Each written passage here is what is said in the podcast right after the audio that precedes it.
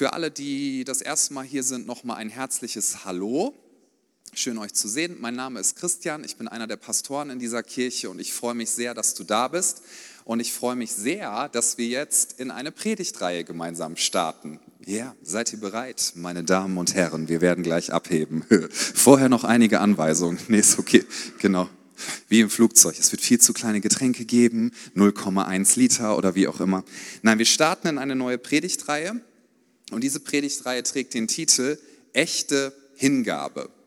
Ich sehe das Cover selbst zum ersten Mal, haben Sie gut umgesetzt. Echte Hingabe. Es ist eine vierteile, vierteilige Predigt und heute hören wir den ersten Teil. Hingabe ist ein Wort, das ist, finde ich, erklärungsbedürftig. Ich möchte einiges dazu sagen. Bevor ich das tue, ich habe so ein Fiepen hier vorne. Kriegt ihr das noch weg? Danke. Applaus für die beiden noch. die werden das toll machen, weil sonst werde ich irgendwann gaga und da hat keiner was von. Okay, also wir reden, wir reden über echte Hingabe.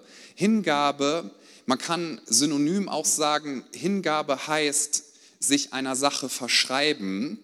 Hingabe heißt, dass wir das, was uns ausmacht, dass wir, es, dass geben, dass wir nicht festhalten, dass wir nicht kontrollieren, sondern dass wir weggeben. Hingabe ist etwas sehr, sehr Schönes. Ich möchte mal von menschlichen Beziehungen herkommen, bevor ich über göttliche Beziehungen zu uns rede und unsere Beziehung zu Jesus. Echte menschliche Beziehung, also im Sinne von Intimität, Schönheit, Vertrautheit, ist nur dann möglich, wenn wir bereit sind, uns einer anderen Person hinzugeben. Nicht zu sagen, unsere Beziehung soll darauf gebaut sein, dass ich permanent die Frage stelle, was gibst du mir und funktionierst du so, wie ich das haben möchte, sondern echte tiefe Liebe, so definiert die Bibel das, ist die Frage permanent, was kann ich tun, um dich aufzuerbauen? Was kann ich tun, damit es dir gut geht? Was kann ich tun, damit du weiterkommst? Und wenn das beide tun, dann entsteht etwas Wunderschönes. Echte Liebe ist nur möglich durch echte Hingabe. Und echte Hingabe ist nicht nur ein Gedanke, sondern echte Hingabe ist immer etwas, was wir freiwillig tun. Und dann ist wichtig, wir müssen es tun. Wir müssen es wirklich tun. Stell dir vor, jemand macht einen Heiratsantrag und sagt, ich liebe dich, also das meine ich auch ganz genauso. Ich möchte dich gerne heiraten, aber folgende Dinge werden dich nichts angehen. Ich werde dich nicht in meine Entscheidung mit einbeziehen, das ist meine Sache. Mein Geld bleibt mein Geld und was du mit deinem Geld machst, ist deine Sache, aber das bleibt mein Geld. Ich werde dir nicht sagen, wo ich äh, gedenke hinzureisen und ähm, wenn wir uns zusammen ein Haus leisten sollten oder sowas, dann gibt es bestimmte Zimmer, die gehören nur mir. Alles klar? so, da, wir wissen schon, das erzeugt keine richtige Intimität, sondern richtige Intimität geschieht nur, wenn wir sagen, ich bin bereit, Ja zu sagen. Ich bin bereit, dir mein ganzes Leben zu geben, denn das ist das, was wir tatsächlich tun. Von heute an gilt wir beide und nicht nur einer. Gut, das ist jetzt ja keine Hochzeit hier. Ich freue mich schon auf die nächste Hochzeit. Da gibt es auch immer gutes Essen und so. Aber wir merken schon, echte Liebe funktioniert nur mit echter Hingabe. Und was Jesus uns mitgegeben hat, ich werde eine der zentralsten Stellen dazu gleich vorlesen, ist, wie wir wahres Leben finden. Wenn du wissen möchtest, ich mache es jetzt mal ganz groß, weil Jesus hat es so groß gemacht. Wenn du wissen möchtest, wer du wirklich bist, also wer du wirklich, wirklich bist und was du an Bestimmung hast auf dieser Erde, wenn du wissen möchtest, was echtes Leben ist, dann lebe ein Leben der Hingabe an Jesus. Ich lese uns den Text von heute. Das ist Matthäus 16 ab Vers 21. Hier steht, von der Zeit an begann Jesus seinen Jüngern zu zeigen, dass er nach Jerusalem hingehen müsse und von den Ältesten und hohen Priestern und Schriftgelehrten vieles leiden und getötet und am dritten Tag auferweckt werden müsse. Und Petrus nahm ihn beiseite und fing an, ihn zu tadeln, indem er sagte, Gott behüte dich, Herr, dies wird dir nicht widerfahren. Jesus aber wandte sich um und sprach zu Petrus, Geh hinter mich, Satan, du bist mir ein Ärgernis, denn du sinnst nicht auf das, was Gottes, sondern das, auf das, was der Menschen ist. Dann sprach Jesus zu seinen Jüngern, wenn jemand mir nachkommen oder nachfolgen will, der verleugne sich selbst und nehme sein Kreuz auf und folge mir nach. Und jetzt so, so ein, ein Höhepunkt des Textes, denn wenn jemand sein Leben erretten oder auch finden will, wird er es verlieren. Wenn aber jemand sein Leben verliert um meinetwillen, wird er es finden. Später steht dort noch, das gebe ich uns nur mit, das lese ich nicht vor, äh, dass Jesus diese Frage stellt, was nützt es einem Menschen, vielleicht habt ihr diesen Ausdruck schon mal gehört, was nützt es einem Menschen, wenn er die ganze Welt gewinnt, aber sein Leben dabei verliert? Und interessant ist in diesem Text, wenn man ins Griechische reinguckt, will euch jetzt nicht mit Griechisch langweilen, aber es gibt dort äh, dieses Wort, was Jesus hier für Leben verwendet. Das ist das Wort Psyche im Griechischen. Und das haben wir auch im Deutschen, Psyche, Psychologie. Und was, was Ausleger sagen, wenn man sich mit dem Text etwas näher beschäftigt, ist, dass Jesus darüber spricht, wie wir in uns selber wahres Leben finden, wahre Freude finden. Also dieses Wissen, so soll es sein das bin ich wirklich, das soll ich wirklich tun. Und deswegen gebe ich dir nochmal mit, wir sprechen ja darüber, immer im Gottesdienst und auch heute, was hat Jesus gesagt? Wenn du ein Christ bist, möchte ich dich einladen, dass du das nochmal einfach erfasst, was wir heute besprechen, weil dich das in mehr Tiefe in Beziehung zu Jesus führen kann. Wenn du kein Christ bist, dann sage ich herzlich willkommen und wir wollen dich einladen, dass du mit uns gemeinsam einfach überlegst, weil das wollen wir hier zusammen tun. Was hat Jesus darüber gesagt, wie wir echtes Leben finden? Das ist nämlich eine interessante Frage, finde ich zumindest. Was hat er darüber gesagt? Menschen sind immer mit dieser Frage unterwegs, das kennst du ganz sicher aus Gesprächen, immer mit dieser Frage unterwegs, lebe ich eigentlich richtig? Bin ich eigentlich richtig? Bin ich im richtigen Job oder sollte ich eigentlich was anderes machen? Habe ich mich hier richtig entschieden oder sollte ich was anderes tun? Wie, wie ist es eigentlich damit? Bin ich eigentlich geliebt? Hängt das mit meiner Rolle zusammen? Soll ich mein Geld da einsetzen? Soll ich vielleicht genau in dem Beruf bleiben, wo ich bin, oder sollte ich was anderes machen? Diese Fragen beschäftigen uns permanent. Warum? Weil wir in uns drin wissen wollen, wer bin ich eigentlich wirklich? Eugene Peterson, ein sehr genialer Mensch, der hat eine englische Bibelübersetzung geschrieben, heißt The Message, übersetzt das hier so vom Ausdruck, wenn du es dann wieder im Deutschen wiedergibst. Jesus beantwortet hier die Frage, wie du dein wahrstes Selbst findest, also die echteste Version von dir selber. Und das finde ich eine spannende Frage. Und Jesus sagt hier was Krasses. Er sagt, wenn du echtes Leben finden willst, sodass du weißt, dafür bin ich bestimmt, das ist echte, tiefe Freude, dann musst du dein Leben verlieren. Dietrich Bonhoeffer hat gesagt, oh Bonhoeffer, jetzt wird's ernst, ja. Also Dietrich Bonhoeffer hat gesagt in seinem Buch über Nachfolge, also wo, wir Jesus, wo es darum geht, wie können wir Jesus nachfolgen und was bedeutet das, hat er eine zentrale Sache gesagt, nämlich Jesus nachzufolgen bedeutet, dass er uns einlädt, dass wir sterben. Jesus lädt dich ein, dass du stirbst. Jetzt nicht in echt, keine Angst, das ist hier keine äh, komische, creepy Veranstaltung. Ja? Ähm, Jesus lädt uns ein, dass wir sterben, damit wir Leben finden. Und wir gehen da gleich darauf ein, was das bedeutet und was er damit gemeint hat. Aber zunächst einmal schauen wir uns mal an, dass das ja ziemlich krass ist, was hier passiert. Hier steht im Anfang, von der Zeit an begann Jesus seinen Jüngern zu zeigen, dass er nach Jerusalem hingehen und leiden müsste und dass er sterben wird. Was heißt denn von der Zeit an? Von der Zeit an bedeutet, dass er zuvor eine, eine Begegnung mit seinen Jüngern hatte oder einen Dialog und er hat seine Jünger gefragt, was glaubt ihr, wer ich bin? Und die Jünger haben ihm eine Antwort gegeben. Aber zunächst mal ging es darum, was sagen die Leute, wer ich bin? Und die Jünger haben ihm geantwortet, nun ja, sie sagen, du bist wahrscheinlich der oder der oder der. Und sie haben immer darauf hingewiesen, dass die Leute glauben, Jesus sei ein Prophet. Und dann stellt Jesus die Frage, was glaubt ihr denn, wer ich bin? Und das ist kurz zuvor passiert und da gibt Petrus ihm nämlich eine Antwort. In Matthäus 16, Vers 16, da steht, da antwortete Simon Petrus und sprach, du bist der Christus, der Sohn des lebendigen Gottes.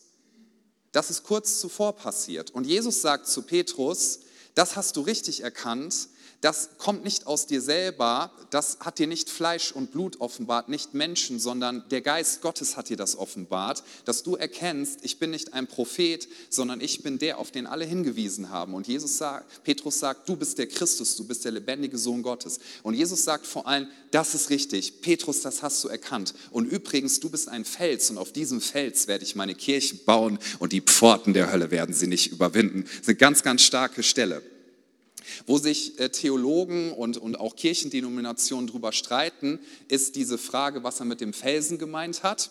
Ja, und da möchte ich jetzt in den 19 Minuten, die ich noch habe, eine Antwort drauf geben, die wirklich keine Frage mehr offen lässt. Einverstanden? Nee, mache ich nicht, denn das ist seit 2000 Jahren nicht passiert. Aber wir können darüber sprechen, dass sich Theologen, Ausleger und, und auch unterschiedliche Kirchen einig sind, dass das ein signifikanter Moment war und dass Petrus es richtig erkannt hat, Jesus ist der Sohn Gottes.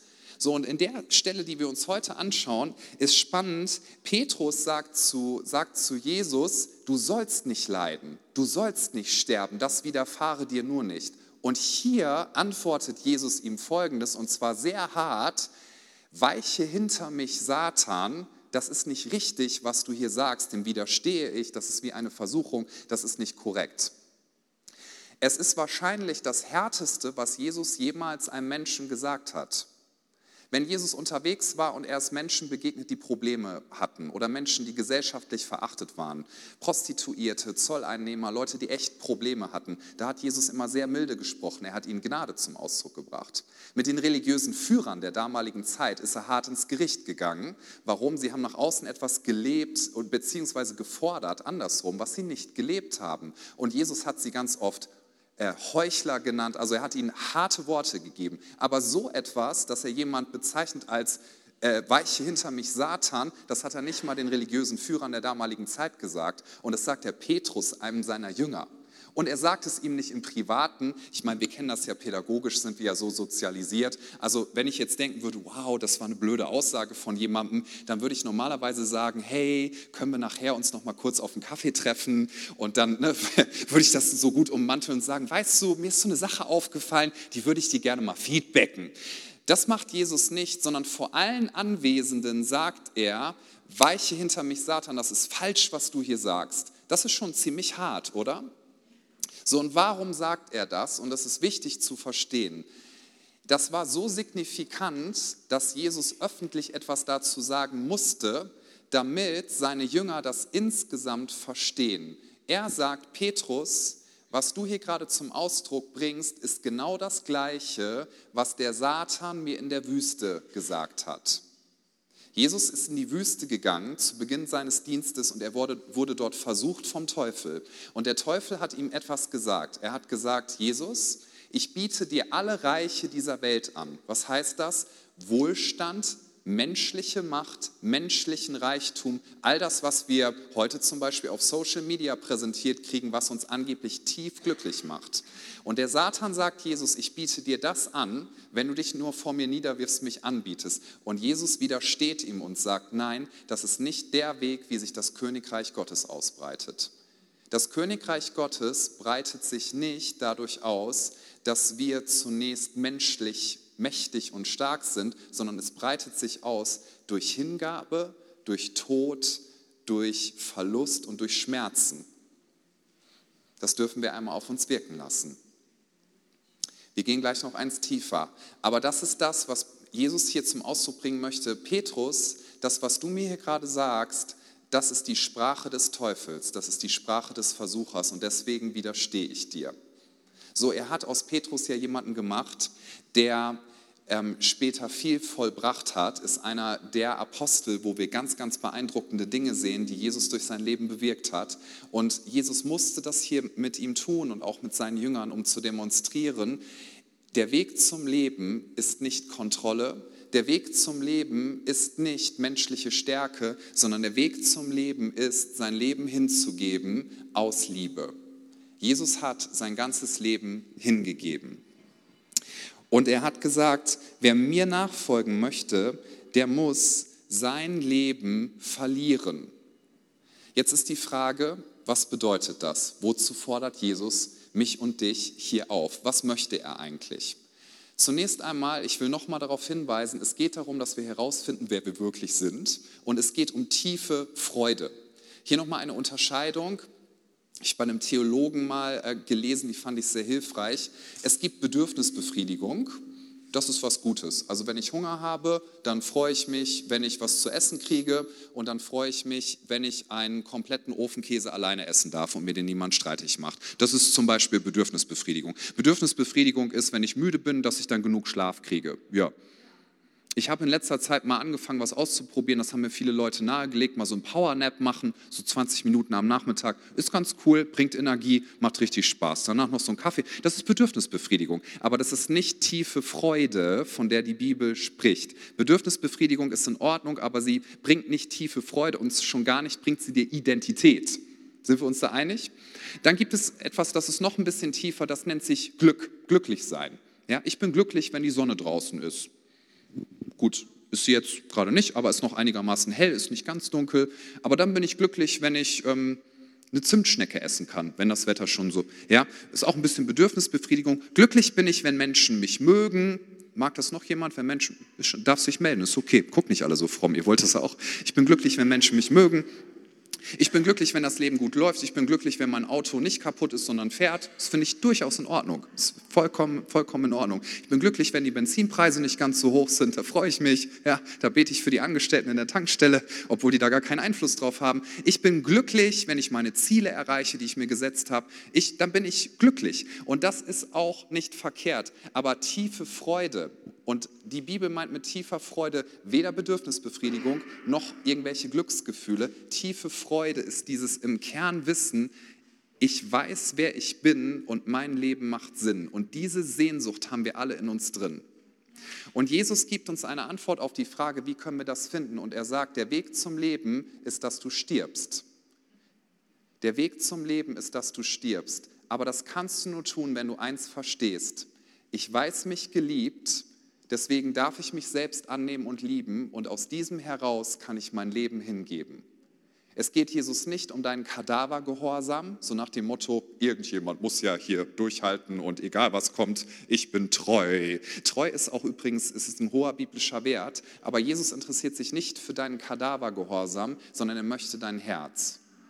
Wer sich geliebt weiß, der kann sich selbst lieben und der kann sein Leben hingeben.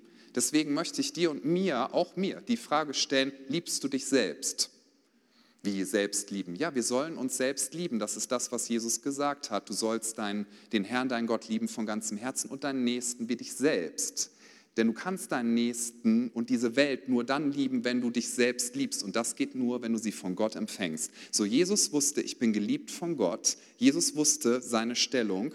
So war Jesus in diesem absoluten Bewusstsein, ich bin geliebt und weil er das wusste, konnte er sein Leben geben für dich und für mich, weil er dich so sehr geliebt hat. Echte Liebe kann nur gegeben werden, wenn wir Liebe zunächst empfangen. Jesus wusste sich ganz, ganz tief geliebt und deswegen kannte er seinen Wert. Darf ich dich fragen und auch mich, kennst du deinen Wert? Wusstest du schon, dass dein Wert nicht abhängig ist davon, ob du gerade innerlich stark aufgestellt bist oder ob du dich sehr schwach fühlst? Wusstest du schon, dass dein Wert nicht davon abhängt, ob gerade deine Beziehungen gut laufen oder ob du gerade durch eine richtig krasse Krise gehst, vielleicht sogar durch eine Scheidung? Wusstest du, dass dein Wert nicht davon abhängt, ob du materiell viel hast oder wenig? Wusstest du, dass dein Wert nicht davon abhängt, ob Menschen dich gerade in den Himmel preisen oder ob sie den Daumen nach unten machen? Dein Wert hängt davon ab, dass Jesus, der Sohn Gottes, sein Leben für dich gegeben hat. Das ist dein Wert. Und wenn du diesen Wert hast, dann wird Hingabe dich immer noch viel kosten. Sie kostet uns nämlich alles. Aber Hingabe, und das ist der Kerngedanke, wenn du wahre Freude finden möchtest, ich lade dich ein, weil Jesus dich einlädt, gib ihm dein ganzes Leben. Über 2000 Jahre Kirchengeschichte, jeder, der das ausprobiert hat, ausnahmslos hat es gefunden. Echtes Leben, echte Freude. Heißt nicht, dass das Leben schmerzfrei ist, heißt nicht, dass wir keine Probleme mehr haben, aber echtes Leben, echte Freude. Der Trick ist nur der, Du musst es freiwillig tun. Es funktioniert nicht aus Zwang. Niemand kann dich zwingen. Das ist manchmal so der Fehler. Dann sagen Leute, jetzt arbeite ich irgendwo in der Kirche mit, jetzt gebe ich Geld weg, weil ich muss das machen, damit Jesus mich liebt. Nein, nein, das ist keine echte Hingabe. Hingabe ist, Jesus, du hast mir alles gegeben, dein ganzes Leben. Danke, dass du mich liebst. Ich liebe dich. Hier ist alles, was ich habe. Verstehst du, das ist der Unterschied zwischen diesem sogenannten reichen Jüngling, der kam zu Jesus, hat gesagt, ja, guck mal, was, was muss ich denn machen, um Leben zu finden? Und Jesus sagt, du hängst an deinem Besitz, gib alles weg, was du hast und finde einen wahren Schatz. Und er war traurig. Warum? Er guckt Jesus an und sagt, ja, ich will dich auch irgendwie in meinem Leben haben, aber wie viel muss ich denn weggeben, damit das gerade so okay ist? Demgegenüber ein Zolleinnehmer, der war verachtet und Jesus kommt in sein Haus und, und sitzt da und dieser Zolleinnehmer sagt, Jesus, du bist in meinem Haus, aus, was für eine Freude, dass du da bist. Hey, alles, was ich habe, gebe ich weg, weil ich habe die größte Freude gefunden. Du bist in meinem Leben. So funktioniert das Ganze und dann können wir uns hingeben, dann können wir weggeben. Das Interessante ist, dass es nicht einfach nur darum geht, dass wir zwei Extreme leben, die nicht funktionieren. Wir sind ja in der sogenannten westlichen Welt, die ist eher so aufgestellt, dass wir manchmal unser Leben so interpretieren, du wirst glücklich, du wirst tief freudig, wenn du dich selbst findest, dein wahres Selbst. Und dein wahres Selbst ist das, wie du dich fühlst, du musst dich entfalten und daraus entsteht etwas, das nennen wir heute modern manchmal, bitte verzeiht mir das, nö, also ist, ich glaube, es ist legitim, das zu sagen, das ist so ein moderner, leichter Narzissmus, so dieses Ich stehe im Zentrum. Was denken Menschen über mich? Ich muss mich entfalten. Das ist extrem extrem gelebt. Und wenn, wenn das funktionieren würde, dann wären wir die glücklichste Gesellschaft auf dem Planeten, sind wir aber nicht. Die Depressionsrate ist unglaublich hoch. Warum? Weil Menschen die ganze Zeit damit beschäftigt sind, sich selbst zu finden und sie finden sich nicht selber, weil du das in dir drin nicht finden kannst. Du brauchst Gott, denn du bist geschaffen, dass er dich füllt. Es gibt auch ein anderes Extrem, das sind sogenannte Kollektivgesellschaften. Die sagen Folgendes, ähm, Du selbst bist egal, geh im Kollektiv auf, tu einfach deine Pflicht. Du bist deine Familie, du bist die Gesellschaft, tu das. Das macht auch nicht glücklich, weil dann dieses Gefühl hochkommt, Moment, ich bin doch nicht nur irgendwie kollektiv, ich bin doch persönlich gemeint. Also beides funktioniert nicht, beides macht nicht glücklich. Und das ist das, was man manchmal übersehen kann und was ich uns hier nochmal vor Augen führen möchte. Jesus sagt nicht einfach, ja, äh, vergiss dich halt selber, sondern was Jesus sagt ist, wenn jemand sein Leben erretten will, wird er es verlieren. Wenn aber jemand sein Leben verliert, und da steht nicht nur verliert, sondern ganz wichtig, um meinetwillen, dann wird er es finden. Diese zwei Worte machen den entscheidenden Unterschied. Jesus sagt, wer sein Leben verliert, um meinetwillen, wer es mir hingibt, nicht einer Ideologie, nicht irgendeiner Sache, wer sein Leben mir hingibt, der wird Leben finden. Ich möchte uns einige konkrete Beispiele dafür sagen. Was bedeutet es, dieses Sterben, dass du sagst, Jesus, ich gebe dir alles, was ich habe, mein ganzes Leben, um dann innerlich wie durch einen Tod zu gehen, durch Schmerzen und dann auf der anderen Seite Leben zu finden. Zum Beispiel bedeutet es, dass du zu dem stehen kannst, was wirklich in dir drin los ist. Wer das nämlich nicht äh, kann, der muss sich verstecken. Ja, ist dir schon mal aufgefallen, dass wenn ein Kind vom Spielplatz kommt oder so und sagt, wir haben uns geprügelt und so, das Kind sagt dir nie, ja, also ich habe auch schon mal über meinen Anteil nachgedacht und eigentlich, ne, ähm, ich habe Folgendes gemacht. Nein, die menschliche Reaktion, die steckt nicht nur in Kindern, sondern auch in uns erwachsenen Kindern, ist, ich, ich bin nicht schuld, der war's. Ja? Die, das, da draußen ist das Problem, die anderen sind das Problem. Jakobus sagt in, in seinem Brief im Neuen Testament, wo entstehen die Streitigkeiten unter euch? Unsere Reaktion wäre, ja, die kommt vom anderen, der ist halt blöd, ne? ist doch ganz klar. Und Jakobus sagt, nein, nein, ihr seid im Streit miteinander, weil in euch drin etwas nicht stimmt. Und zwar in euch allen. So, und wer, wer, wer sagt, Jesus, ich gebe dir mein Leben, der kann Folgendes tun. Und das ist so wichtig zu verstehen. Du kannst dann dazu stehen, und das ist zunächst einmal schmerzhaft, dass du oft sehr komische, kaputte Gedanken hast. Du kannst dazu stehen, dass du Fehler hast. Du kannst dazu stehen, dass du dich manchmal schwach fühlst. Du kannst dazu stehen, dass du Fehler in deinem Leben begangen hast. Du kannst dazu stehen, dass du andere Menschen verletzt hast. Du kannst dazu stehen, dass du Dinge, die du eigentlich tun wolltest, nicht getan hast. Du kannst dazu stehen, dass du vielleicht ein Vermeidungsverhalten hast und Entscheidungen aus dem Weg gehst. Du kannst dazu stehen, dass du chaotisch bist. Du kannst dazu stehen, warum. Du kannst sterben und sagen, wow, ich bin ein Vermeider wow, ich bin jemand, der andere immer wieder vor den Kopf stößt.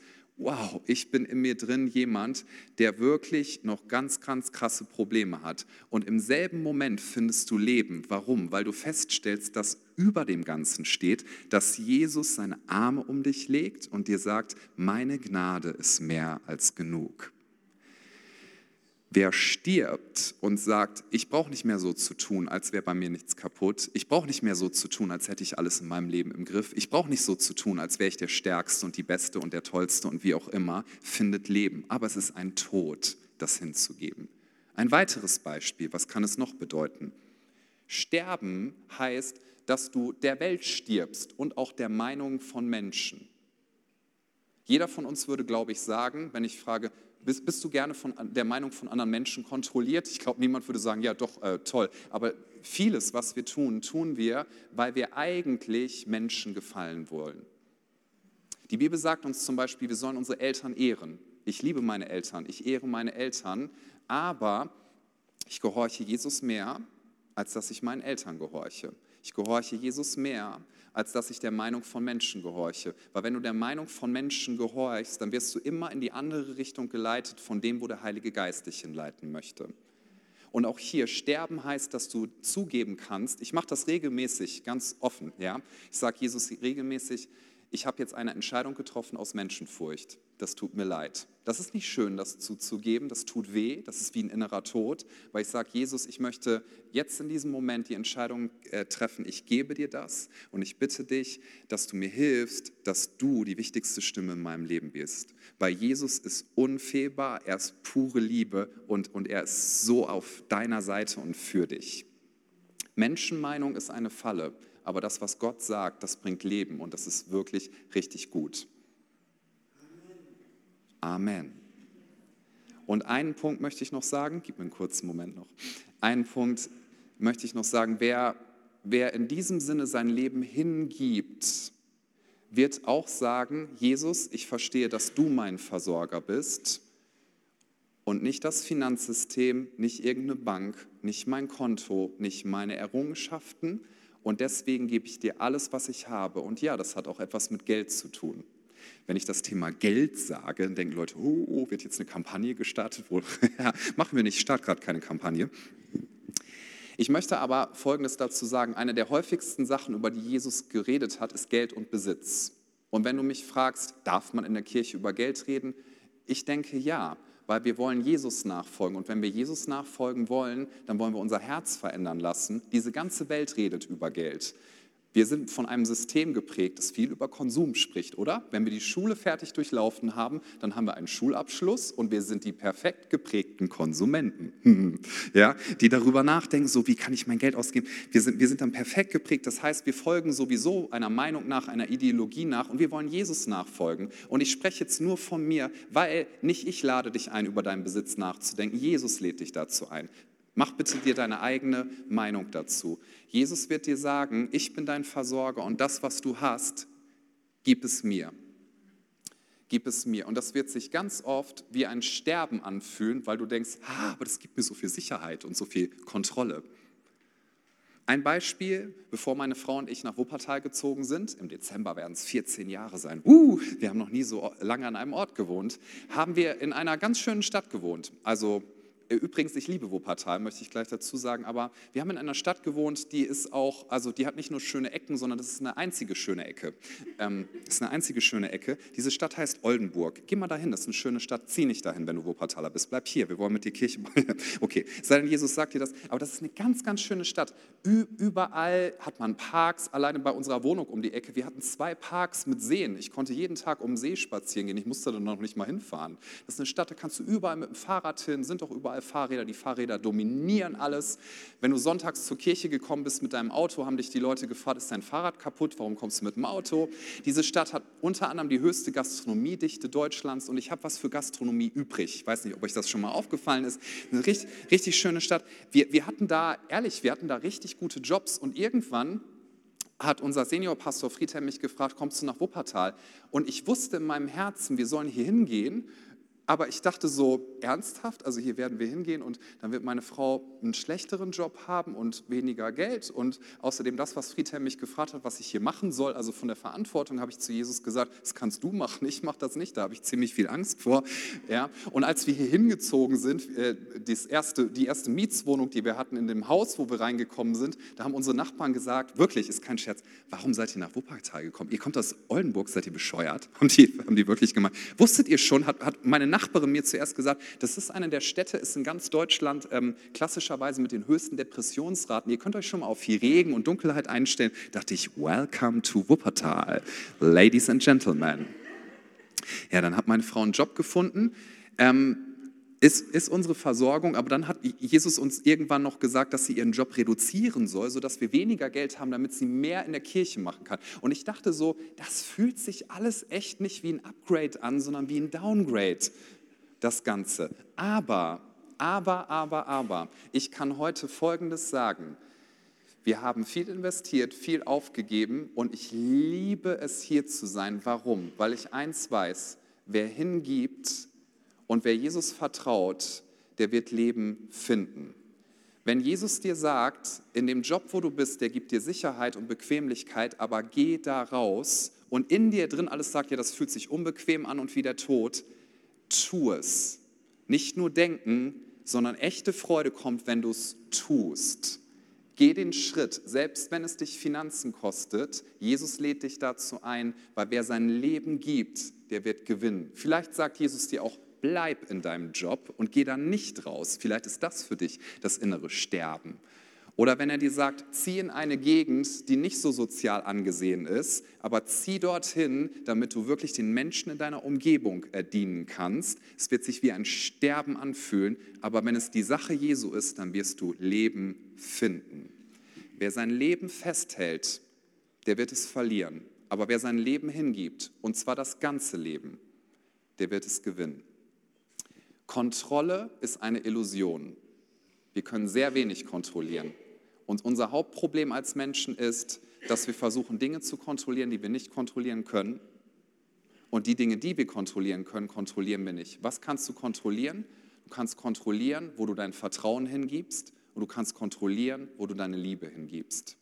Menschen, die misstrauisch sind, die nicht vertrauen können, die sich immer verschließen, die die Tür immer zumachen, die sagen, ich gebe nicht zu viel von mir preis, ich gebe nicht zu viel von mir her, das sind Menschen, die oft Wow. Das ist ein schöner Klingelton. Menschen, Menschen, die sagen, wahrscheinlich auch aufgrund von reellen Erfahrungen, ich kann nicht mehr vertrauen, ich möchte nicht vertrauen, ich möchte nicht zu viel preisgeben, ich möchte erstmal, ja, ich möchte die Kontrolle behalten. Ich möchte Menschen, die sagen, ich kann keine Entscheidungen treffen, weil wer weiß, was dabei rauskommt und was ist, wenn ich jetzt mache, was Jesus mir gesagt hat, die festhalten, das sind Menschen, die haben in sich keine tiefe Freude, weil tiefe Freude entsteht nur durch Hingabe und Hingabe entsteht nur, wenn du vertraust und Vertrauen ist immer ein Risiko. Und wir alle kennen das, glaube ich, ich kenne das auch persönlich. Vom Menschen verraten zu werden ist nicht schön. Vom Menschen verletzt zu werden ist nicht schön. Dinge zu tun im Namen von Jesus und dann zu erfahren, dass Leute das richtig heftig kritisieren, ist nicht schön. Aber in diesem ganzen Sterben und in diesem ganzen Schmerz immer wieder zu sagen, aber Jesus, du bist doch meine größte Freude und du bist der, der mich liebt, das ist wahres Leben finden. Und ich möchte uns alle einladen, an diesem Morgen darüber nachzudenken, sind wir bereit, bist du bereit, Jesus dein ganzes Leben hinzugeben? Ich zähle mal alles auf, wirklich alles. Deine Entscheidungen, deine Lebenspläne, der Ort, wo du dich befindest, deinen Job, dein Geld, deine Energie, deine Talente. Übrigens, theologisch verstehen wir das so, das ist sowieso nicht unsers, es ist seins, was er uns zum Verwalten gegeben hat. Deine Beziehung, deine Sexualität, alles. Jesus zu geben und zu sagen, ich möchte meine Vorstellungen loslassen, ich möchte die Kontrolle abgeben und ich möchte mich dir hingeben. Jesus hat nicht gesagt, vergiss dich selbst und verlier dich einfach nur selbst. Er hat gesagt, Leben wird derjenige finden und diejenige finden, der sagt, ich verliere mein Leben nicht irgendwie, sondern um Jesu willen. Weil er mich liebt weil ich mich geliebt weiß und deswegen kann ich mein Leben hingeben. Es kann mich alles kosten. Lass mich noch kurz Bonhoeffer einmal zum Schluss anführen. Bonhoeffer, der das geschrieben hat, der gesagt hat, Jesus lädt uns ein, dass wir sterben. Ich finde ihn so vorbildhaft. Das war kein perfekter Mensch, hat er auch selber über sich nie behauptet. Aber der war ja schon sicher während der Nazi-Zeit in den USA, in New York. Das Leben da gefiel ihm sehr gut. Er fand die Stadt toll, kann ich, kann ich auch verstehen. Ich war da auch schon mal, da gibt es sehr viele Möglichkeiten, sehr, sehr viele Möglichkeiten. Und er hat aber eins gewusst, ich soll zurückkommen nach Deutschland. Er ist zurückgekommen nach Deutschland, weiter Schriften verfasst, hat christliche Gemeinschaft gelebt, Nachfolge gelebt und wurde am Ende exekutiert, hingerichtet. Und sein Leben hat für die Ewigkeit einen großen Unterschied. Er ist Teil des Planes Gottes. Und eins wissen wir, er ist jetzt bei Jesus und da geht es ihm gut. Und all dieses Leiden, was er erlebt hat, das ist schlimm. Und zeitgleich hat es dazu geführt, dass sein Leben eine herrliche Auswirkung hatte. Bis heute werden Christen, viele, viele Menschen dadurch ermutigt und auf Jesus hingewiesen. Ich sage nicht, dass wir alle das tun müssen, aber du findest nur Leben und das ist sehr konträr zum Zeitgeist, das weiß ich. Sehr konträr. Wir finden echtes Leben nur, wenn wir sagen, Jesus, hier bin ich, ich gebe dir alles hin. Darf ich uns einladen, dass wir gemeinsam aufstehen?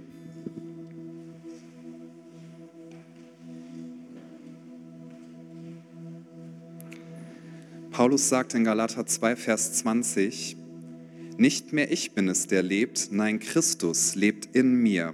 Und solange ich noch dieses irdische Leben habe, lebe ich im Glauben an den Sohn Gottes, der mir seine Liebe erwiesen und sich selbst für mich hingegeben hat. Paulus sagt, nicht mehr ich lebe, nicht mehr ich lebe, sondern ich lebe für Christus, der mir seine Liebe erwiesen und sein Leben für mich hingegeben hat. Lass uns für einen Moment die Augen schließen. Ich würde gerne einen Moment der Privatsphäre ermöglichen für jeden hier im Raum. Und zunächst einmal möchte ich fragen, ob jemand hier ist, der sagt an diesem Morgen, ja, Jesus, ich gebe dir mein ganzes Leben. Du kannst alles haben mein Leben, wie es ist, meine Entscheidungen, meine Fähigkeiten, meine Ressourcen, die Zeit, die ich auf dieser Erde habe, ich gebe dir alles hin. Ich gebe dir meine Schuld, ich werde nicht mehr davor weglaufen, was meine Unzulänglichkeiten sind. Ich werde nicht mehr so tun, als wäre ich ein perfekter Mensch. Ich werde nicht mehr so tun, als hätte ich alles im Griff und immer nur lächeln, sondern ich kann zu dem stehen, wer ich bin, weil ich weiß, Jesus, du bist doch größer und deine Gnade umarmt mich. Du hast dein Leben gegeben, damit ich nicht in den Tod gehen muss. Jesus, ich weiß, du bist größer und deswegen kann ich dieses innere Sterben vollziehen, dass ich sage, ja, es ist nicht alles gut in meinem Leben, aber die Liebe Jesu ist größer und seine Gnade ist größer. Und wer sagt, das möchte ich heute tun, während bitte alle Augen geschlossen sind, lasst uns wirklich Privatsphäre geben in diesem Moment. Wenn du sagst, Jesus, ich gebe dir mein ganzes Leben, du kannst alles haben, nicht weil mich jemand zwingt, sondern weil ich weiß, du liebst mich und du hast dein Leben für mich gegeben und ich vertraue dir. Ich will mein Leben verlieren um deinetwillen. Wer sagt, das ist meine Entscheidung, den lade ich ein, jetzt einen Schritt des Glaubens zu gehen und einmal für einen kurzen Moment die Hand zu heben. Keiner schaut umher. Wer sagt, das ist meine Entscheidung? Dankeschön. Dankeschön. Es sind einige Hände. Dankeschön. Wir wollen zusammen ein Gebet sprechen was das zum Ausdruck bringt, wo wir drin sagen, Jesus, wir wissen, dass du uns liebst, wo wir sagen, Jesus, alles gehört dir. Und wenn du diese Entscheidung gerade getroffen hast, dann bete das doch jetzt laut mit uns allen mit. Wir sehen das hier auf der Projektionsfläche. Wir beten gemeinsam, Jesus, ich weiß, dass du mich liebst. Es gibt nichts, was ich tun könnte, damit du mich mehr liebst. Und durch nichts, was ich tue, würdest du mich weniger lieben. Du bist für mich gestorben und auferstanden. Ich glaube an dich. Du bist mein Gott, mein Retter und mein Herr. Bitte schenke mir die Vergebung meiner Schuld. Ich möchte als dein Kind leben und du sollst mein ganzes Leben bestimmen. Ich danke dir, dass ich durch dich wirklich frei bin und ein Leben in Ewigkeit habe. Amen. Lasst uns einen Applaus geben und feiern dass Leute diese Entscheidung getroffen haben. Es wird jetzt das Angebot geben, während wir noch eine Zeit des Lobpreises haben, dass du für dich beten lassen kannst. Hier stehen Beter bereit. Wenn du sagst, ich habe einen Bereich meines Lebens, dem möchte ich Jesus hingeben. Oder wenn du sagst, ich brauche Heilung. Oder wenn du sagst, mein Herz ist zerbrochen, ich brauche Gebet. Geh zu jemandem hin, lass dich segnen, nimm dir diese Zeit. Und ich möchte uns jetzt in diese Lobpreiszeit führen, noch einmal mit einem Gebet. Komm, lass uns innerlich einklinken und Jesus hochheben und auf ihn fokussiert sein. Jesus, wir geben dir unser ganzes Leben all unser Wollen, all unser Sein, die Lebenszeit, die wir haben. Danke, Jesus, für diesen Tag. Danke, dass wir leben dürfen. Was für ein Geschenk. Das haben wir uns nicht verdient. Jesus, danke für unsere Talente, für unsere Fähigkeiten. Danke für die Beziehungen, in denen wir stehen dürfen. Danke für Versorgung. Danke für Geld. Danke für Finanzen, für Arbeitsplätze. Aber Jesus, all das soll uns nicht tiefe Freude bringen, weil das kann es gar nicht, sondern du und du alleine. Jesus, du hast dein Leben für uns gegeben und wir wollen wie Paulus sagen, nicht mehr wir leben, sondern wir leben für den lebendigen Sohn Gottes, der sein Leben für uns gegeben und uns seine Liebe erwiesen hat. Jesus, danke für deine Gnade. Danke, dass du größer bist als jede Schwäche, dass du größer bist als jede Depression, dass du größer bist als jede Sucht und Gebundenheit, dass du größer bist als jeder Beziehungsbruch, dass größer bist als jede Entscheidungsvermeidung, als alles, was wir vor uns herschieben, dass du größer bist als alles Negative, was Menschen über uns ausgesprochen haben, dass du größer bist als Menschenmeinung und Menschenfurcht, dass du größer bist als Krieg, dass du größer bist als alles, was uns in dieser Welt begegnen könnte. Jesus, wir lieben dich und wir heben deinen Namen hoch und wir wollen jetzt einfach einen Moment im Lobpreis nehmen, wo wir unser Herz Jesus ausschütten. Du kannst stehen, dich hinsetzen, dich hinknien, im Raum rumlaufen, die Arme hoch erheben, was auch immer du tun möchtest. Verliere dich in Jesus, denn wer sein Leben hingibt, der wird es finden. Jesus, wir preisen dich und wir schämen uns nicht dafür. Was für ein Geschenk haben wir in dir bekommen. Du bist unsere größte Freude und du bist unser Licht. Amen.